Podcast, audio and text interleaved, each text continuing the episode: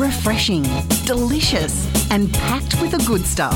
It's The Juice with Louise Wilkinson on Newcastle Live Radio. It's Therapy Thursday, and it's my pleasure to introduce Toni Knight, who is a psychotherapist and presenter, who is going to be giving us the lowdown on how we stay fit and healthy upstairs. Thanks, Louise. I absolutely love that description, by the way. Beautiful. Thank you very much.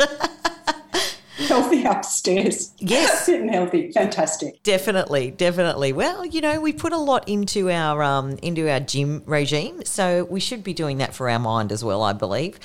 Absolutely.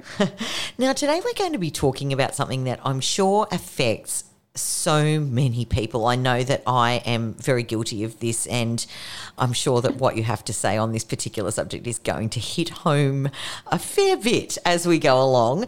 That being burnout. Now, uh, burnout is, is obviously something that uh, we hear about a lot because we're juggling jobs and family and trying to be super parents, and there are so many things that we're trying to do. But when you see burnout, when you see it in your clinic, what does it look like? Well, it looks slightly different depending on who it is, Yeah. um, because there's a number of different causes of burnout. But you know, in general, they're going to be people who are tired, Mm, and and sometimes really tired, exhausted. yeah. Um, they are less likely to be engaged in their jobs than they used to be, and they know it. Um, so there might be a bit more cynicism. They might be caring a little bit less about what they're doing and who it, they're doing it for, um, and that can be distressing for people. And, and in fact, it may they may have even gone as far as noticing that there's they're having more days absent from work. They might be starting to turn up to work late, have longer lunches. They could even have some performance issues as well, Mm, as well as, of course, a host of physical symptoms that come along with that tiredness, including not being able to sleep well, not eating properly, hitting the alcohol too much. Uh, they could be engaged in more conflicts, those kinds of things. yeah, okay. So, how do we get here? And I'm guessing that it's something that, uh, you know, you've been in practice for a few years now. And have you seen an increase in it?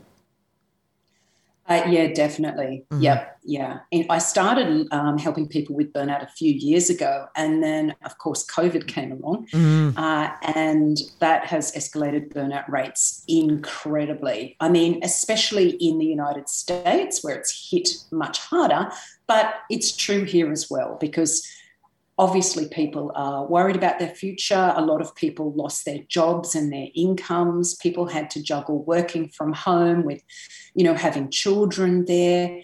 And, you know, recent surveys have shown that burnout, people are either partially burnt out or very burnt out to the tune of 67% of the workforce. So Oh, it's wow. massive now.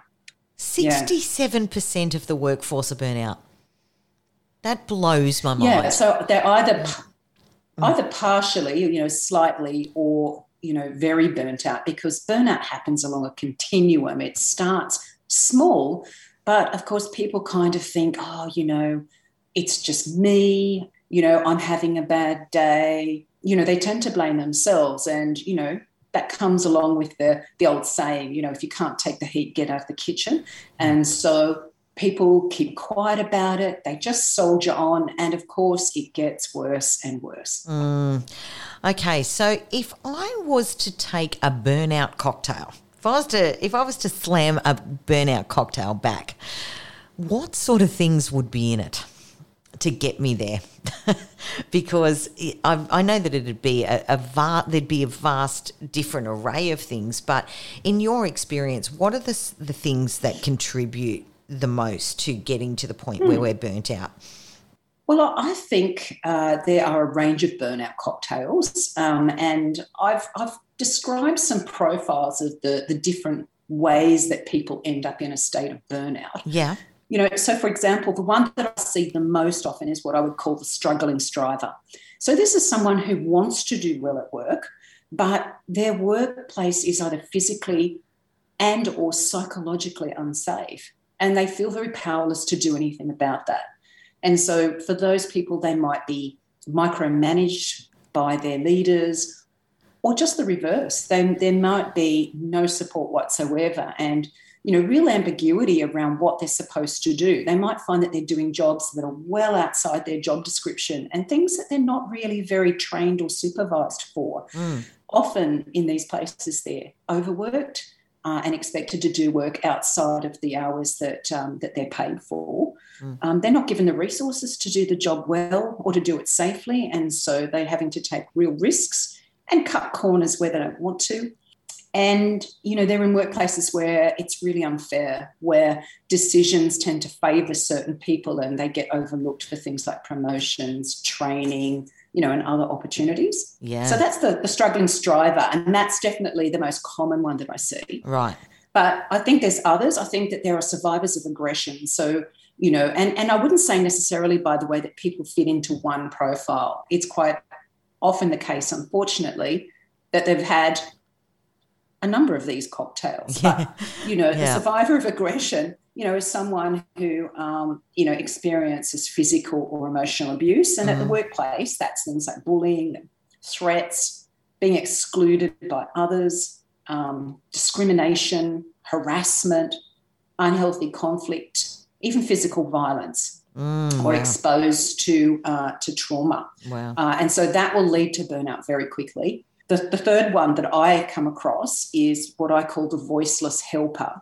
And so this is someone who has poor personal boundaries mm. um, and is often really, really overwhelmed. And I must say, often the workplace contributes to that by expecting a lot of them and not giving them enough support to do it. So they're kind of doing the jobs of one and a half, even two people. Yeah. But of course, you know, these are people who want to please. They're usually beautiful people that are very, very kind. They always say yes um, when people want help. They love that reputation for being, you know, supportive, helpful, important. They love and hate, you know, having the fact that so many people are dependent on them, but they really feel very stuck in this role because they don't want to disappoint people. Mm. Um, and so they don't look after their own needs, they put themselves last. And of course, they don't want to reach out for help because they feel like they're being a burden on others. Wow. So that's that group of people. And the final one and Louise, I don't know, this might be the one that you fit into. I call them the the overachievers. Oh, um, jeez. Um, She's got me. have I nailed you? um, and so these are people that over identify with achievement. Um, you know, they're usually very, very capable people. Um, they strongly identify with their work. They don't, they, their boundaries around work life balance are perhaps a little bit porous, a little bit um, weaker than perhaps they could be they enjoy the challenge, they love the benefits, and they often have a lot of autonomy um, and ability to achieve. So they really enjoy it, but they push themselves really hard. And again, self care tends to sort of, you know, be right down the list. Okay, I know it's radio and people can't see my face right now, but there's, there's, certainly a little bit of uh, an admission of yes, okay, my hands up. That could be me. Yes, but, uh, but as you were could going, be, could be. Yeah, as you were going through that, Toni, I really identified uh, people that either I work with or that are close to me that fit those profiles one hundred and ten percent, and they are burnt out and they are overwhelmed, and you know. I just I can't believe how how much I can resonate with each of those profiles and actually have people pop into my head that fit those profiles 110%. So that was that was absolutely amazing. What we're going to do, we're going to take a little break and when we come back we're going to talk about some strategies that can potentially help with burnout once you've kind of identified the type of burnout that you might be suffering and as Toni said, it could be a cocktail of a few of those. Uh, so you might be a little bit punch drunk because you've had four cocktails, a little sip of each one, but but we're going yes. to yeah, we're going to discuss what we might do to address this really big problem. 67% of the population suffering some form of burnout. That is an amazing statistic and one that we really need to sit up and pay attention to.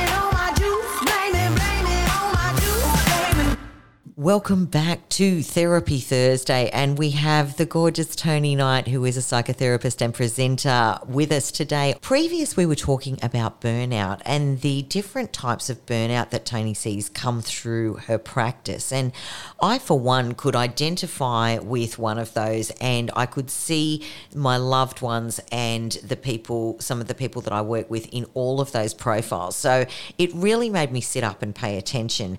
And at 67% of the population suffering some form of burnout, it really is something that needs to be addressed.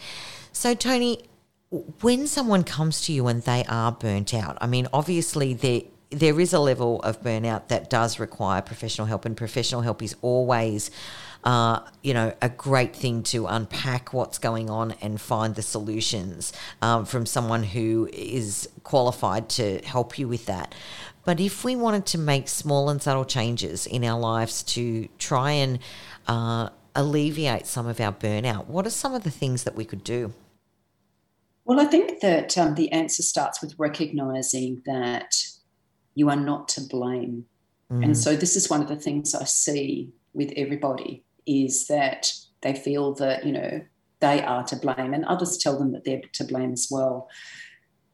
The problem with burnout is that it happens in a system that people don't necessarily recognize or relate to. And it's a very powerful system that operates largely invisibly. Yeah. And so what I'm talking about there is the capitalist system. And, you know, this system, um, you know, it strongly supports things like material acquisition, consumption, individualism, competition, and efficiency. Now, they're not bad things, and I'm not having a go at capitalism here per se, because you know those things have brought us a lot of benefits, but there is a downside to it mm. as well. Those values often come at the cost of our health. Yeah. And I liken it to being in the sun. You know, the sun, we couldn't imagine living without it. And there's lots of benefits to having the sun. But if we are exposed to the sun relentlessly, without any relief, it actually does us a lot of damage. And this is true for the capitalist system as well, I think. Right. Um, and so, you know, the result, I guess, of incorporating those values is that many workplaces start to treat people like they are human resources, you know, units of production, mm. rather than treating them like people. And this is what gives rise to a lot of the burnout that we see. But of course, as I said, people blame themselves and don't see this very powerful system operating. And so, one of the first things I do is to help people to see that they're not to blame. They're participating in these systems, and this some of these systems, like workplaces, can make them quite ill. However, short of some massive change, and certainly there are changes on the way, um, laws and things to make workplaces more psychologically safe.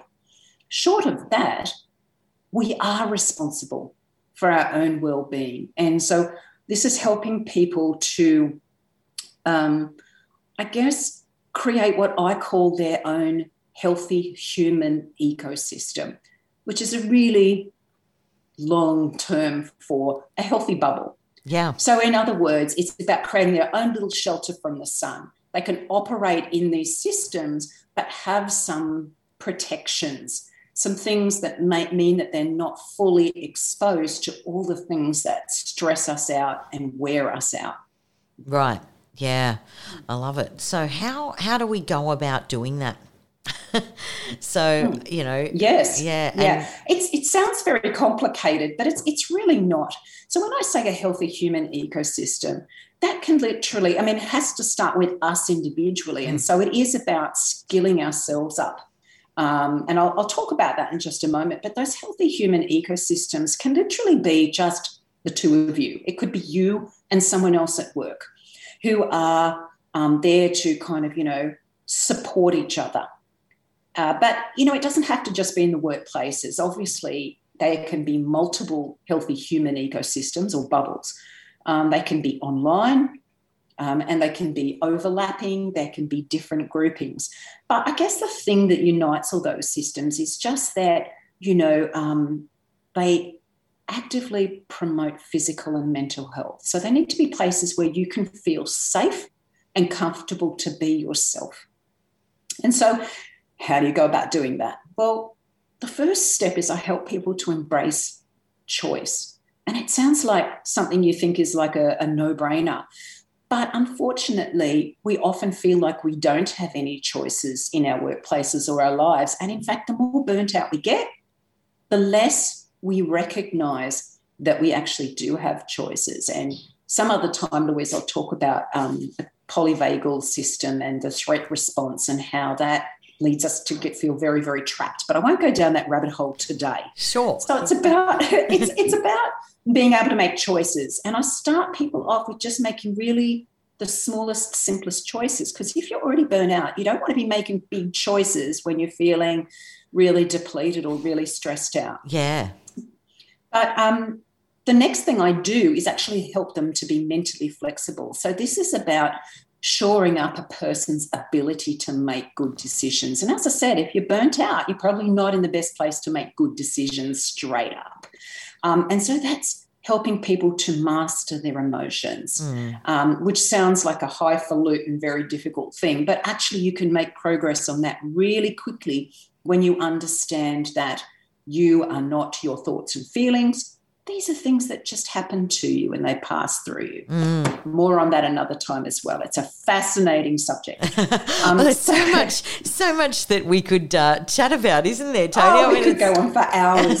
we could go on for hours, but I won't bore people with that. Um, but you know, so so this is about helping people to master their emotions, connecting people with their values. Yes, is extremely important. So this is understanding what's important to you what do you stand for? And these values become your guide.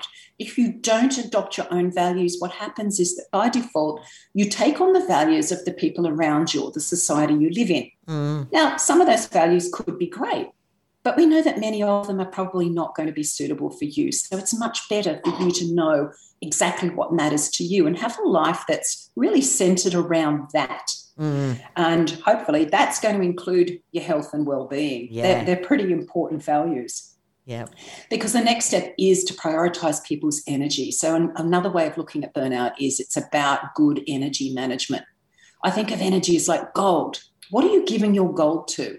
Some things are going to be really worth investing your energy in. And some of them you're probably doing habitually, and you don't need to invest your energy in that anymore. Yeah. So it's about kind of taking stock and doing a bit of an inventory of where your energy goes from day to day. Yeah. And I, I have this saying that I say to myself and, and those close to me that energy, good or bad, is still energy. It's still energy expended. Yep. So you really need to be yep. looking at where that energy goes. Yeah. Absolutely, because when people actually stop and look at it, and they've never really thought about their energy as as being like gold, and never done an inventory. And sometimes when you look at it, so much of what we do is habitual and to some extent unnecessary for us to do. And so this taps into a, um, a practice called job crafting. Certainly, you can do it in your private life as well, in your non work life. But job crafting is about having a look at your job and going, how can I do things differently so that I am spending my precious energy on the things that really matter, that really count? Um, sometimes you have to consult with your workplace over that, but quite a few of the smaller things you can usually do, you know, independently. And so, just to finish off with the last two strategies for managing burnout, yeah. the next one is con- connecting with other people. We should never manage burnout on our own. And it's sad that the more burnt out we get, the more we tend to want to isolate ourselves because, yeah. unfortunately, over time, if we remain anxious for long periods of time, that depletion can mean that depression starts to kick in. And that's where we tend to want to isolate ourselves more and more. Mm. So the idea is to recognize we just, we're a social species, we do better with other people. Uh, it's about being in a good enough place, a safe enough place to connect with those other people, even if it's only one or two others. And finally, in that place of safety, this is about now using your voice. Yeah. Speaking up for the changes that you need to make. Now that could be seeking help. That could be asked, like that could be resolving conflict um, with other people. That could be about changes to the workplace. So it could be about speaking up about workplace health and safety changes, management changes, you know, it's not something that a lot of people feel comfortable doing straight away. And in some toxic workplaces, I would never recommend it. in toxic workplaces, if you can't have a voice and use it, it could be time to leave. Yeah. But short of that, people don't realize what a voice they can actually have when they're with other people and they feel safe enough and they have a strategy for being able to speak up effectively. Yeah. Not whinge and complain, speak up effectively. Yeah, I love that. Toni, this has been an absolutely fascinating discussion and has hit home on so many levels. And I'm sure that if you're listening to this at home, there there will be stuff that really does uh, hit home, and it's something that as a society we need to look at, but individually, you know, just going through those points that you've mentioned could be just the start of something that is a real game changer for a lot of people, and uh, I just think your strategies that you've put forward today are absolutely fabulous. Thanks, Louise. That was a lot of fun.